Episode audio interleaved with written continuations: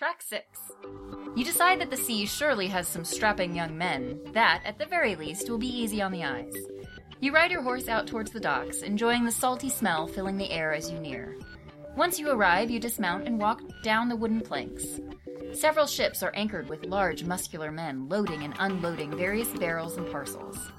You can't help but gawk at the bulging biceps and rippling pectorals of the shipmates, who glisten in the sunlight from sweat and seawater. In your admiration, you pay very little attention to your path and walk straight off the edge of the dock. You splash into the water and flail about as you try to find the surface. The salty water stings your nostrils as water shoots into your nose and down your throat. You finally surface, coughing and splashing as you attempt to get back to safety. Seemingly out of nowhere, two strong arms wrap around you and pull you towards a ladder leading up to the docks.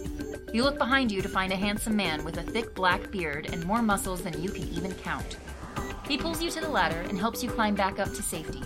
You stumble to the dock and fall to your knees, exhausted and thankful to be alive. Your rescuer kneels down next to you and places a strong hand on your back. Are you okay, miss? You cough up some water before answering that you're all right, just very embarrassed and a bit shaken. You're cold. Here. The gorgeous man disappears for a moment and returns with a large warm blanket, which he wraps around you and then rubs his hands over your shoulders to help warm you back up.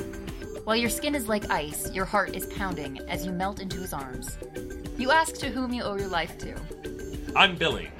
It was nothing, really. I'm just glad you're okay. You smile up at Billy, who returns a beautiful smile back to you. Why are you even out here?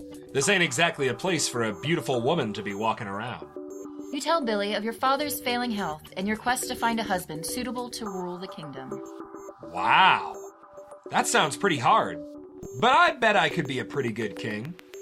You ask Billy what makes him think he'd be a good ruler and husband to you. Well,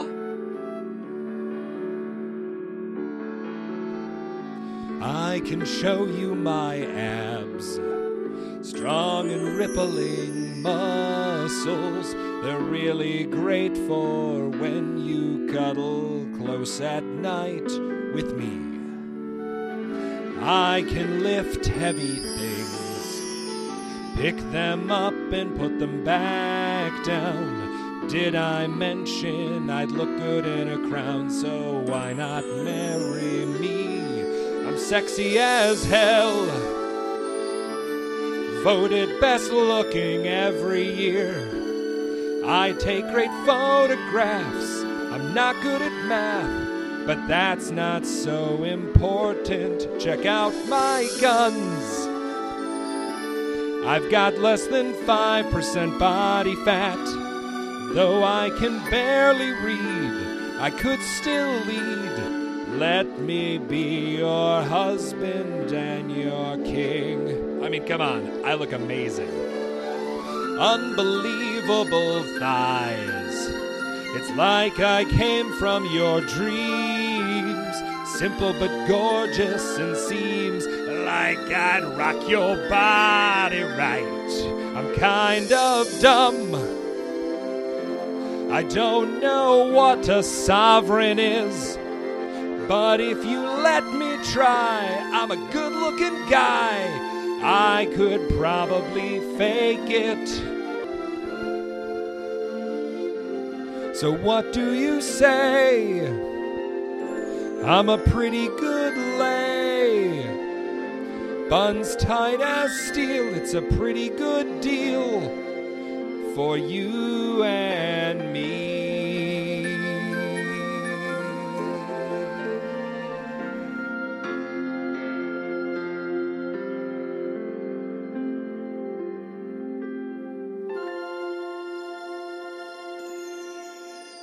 You clear your throat as you stand up from the dock, thanking Billy for saving you and telling him that you have a lot to think about.